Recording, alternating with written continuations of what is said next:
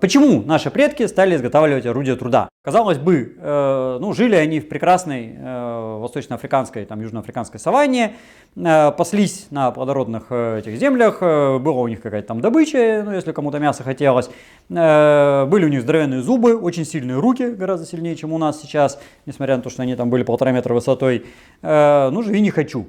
Но, тем не менее, они стали использовать орудия труда. А, и тут стоит обратиться к приматам, потому что современные обезьяны э, тоже могут жить без орудий труда, в принципе. Ну, и многие не используют никогда, да, какие-нибудь там, не знаю, гибоны, скажем. Э, у горилл, насколько мне известно, там один случай использования орудий труда в природе зафиксирован. Ну, может, я ошибаюсь, может, там несколько, но в любом случае какие-то единичные случаи. У орангутанов крайне-крайне редко и очень немногочисленные варианты. А у шимпанзе гораздо чаще, но при этом тоже обыкновенные шимпанзе используют орудия труда часто по многу и в разных вариантах, а карликовые шимпанзе бонобо э, в природе не используют практически никогда. Э, то есть, в принципе, ну, плюс-минус та же самая природная среда, да, та же самая еда, те же деревья, но вот одни делают, другие не делают. И тут есть большой вопрос, а нафига, как бы, да, если можно не использовать, зачем? Э, есть несколько ответов. Во-первых, э, использование орудия труда может быть побочным эффектом просто слишком развитого мозга. То есть мозг мог эволюционировать вообще не для этого, а, например, для общения богатого, но после того, как он достиг определенного момента, Э, размера да, и сложности, то дал давать побочные эффекты в виде там, богатых эмоций, например, э, и вот в том числе орудийной деятельности. Э, может быть и так. Вот. А может быть орудийная деятельность была ну, в своем роде как бы показателем интеллекта и, соответственно, такими понтами. И мог начать работать половой отбор. То есть, например, если кто-то э, делает что-то крайне необычное, очень эффектное и впечатляет всех, да, и привлекает в том числе, ну, если он сам мужского пола самок, вот, у него может быть больше репродуктивный успех. И, соответственно, другие самцы, чтобы тоже иметь репродуктивный успех, тоже должны начать выпендриваться и тоже начать изготавливать орудия труда. Э, то есть они, может быть, не так уж и нужны, но как бы э, надо, потому что как бы все делают, ну и я буду делать. Вот. Хотя э, это такой крайне спорный момент, потому что, э, например, э, наблюдения за шимпанзе показывают, что самки чаще используют орудие труда, а им вроде как выпендриваться особо и не надо. Вот. Но э, как один из факторов такое тоже могло быть. Ну и на самом деле, э, видимо, э, самая актуальная причина, почему наши предки в реальности стали изготавливать орудие труда, это смена условий. Потому что э, в лесу действительно можно жить, в общем-то, и без них. Ну или там с минимумом, как это делают шимпанзе. А вот э, наши э, предки примерно между тремя и двумя с половиной миллионов лет назад попали в ситуацию, когда среда менялась. Леса исчезали, э, саванна становилась совсем уж открытой. Ну, леса, в принципе, и до этого уже исчезли, но там был такой буш, заросли э, кустарниковые. Все это пропадало, э, сменялась фауна. Из э, крупной мегакопытной фауны э, формировалась такая более-менее современная. Э, появилась сезонность, когда надо было уже там перемещаться на довольно большие расстояния. И просто так вот сидеть на полянке и есть какие-нибудь там финики уже не получалось. Надо было изгаляться. И большинство человекообразных приматов тогдашних, они не справились с этой задачей и вымерли. Ну, собственно, австралопитеки тогда были. Большая часть видов исчезла. А те, кто вымирать не хотел, им приходилось менять все, весь образ жизни. В том числе диету они переходили на мясоедение э, с растительной ядности, такой практически сугубой.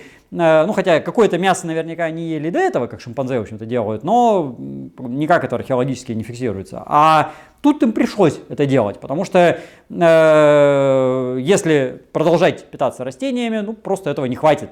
Тем более возникают новые мощные конкуренты в виде таких саванных копытных, э, которые прекрасно мигрируют, у которых гораздо лучше жевательный аппарат построен, ну и как бы они вообще эффективнее, они размножаются банально быстрее. А фауна хищника в этот момент страдала. Старые виды гигантские исчезали, новые мелкие еще не возникли.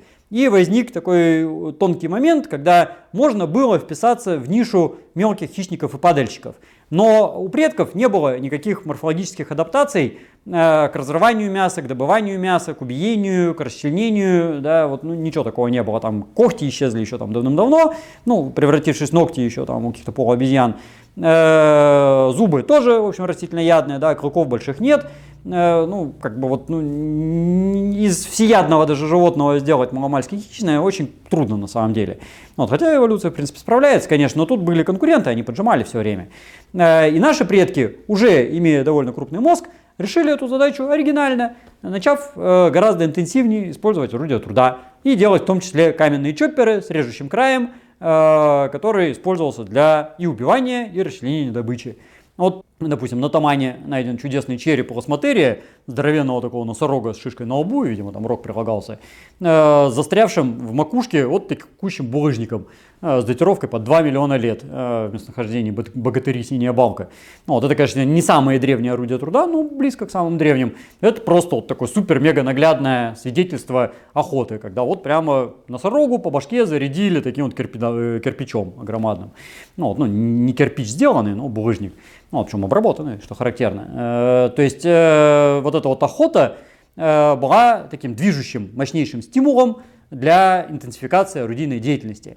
Причем некоторые группы могли на это и забивать спокойно, некоторые могли не очень интенсивно использовать и, в принципе, тоже, в общем-то, приспосабливаться. Но тут начинала работать конкуренция соседних групп. То есть, если кто-то использует орудие труда и с помощью этого добывает все-таки чуть-чуть хотя бы больше пищи, ну, это уже мясо, да, а, и детишки все-таки чуть меньше голодают и чуть лучше выживают, и э, если это э, дает выигрыш там, буквально в пару процентов, то в масштабе нескольких хотя бы тысяч лет, ну и, соответственно, там скольки-то тысяч поколений, э, это дает огромнейший демографический э, выигрыш.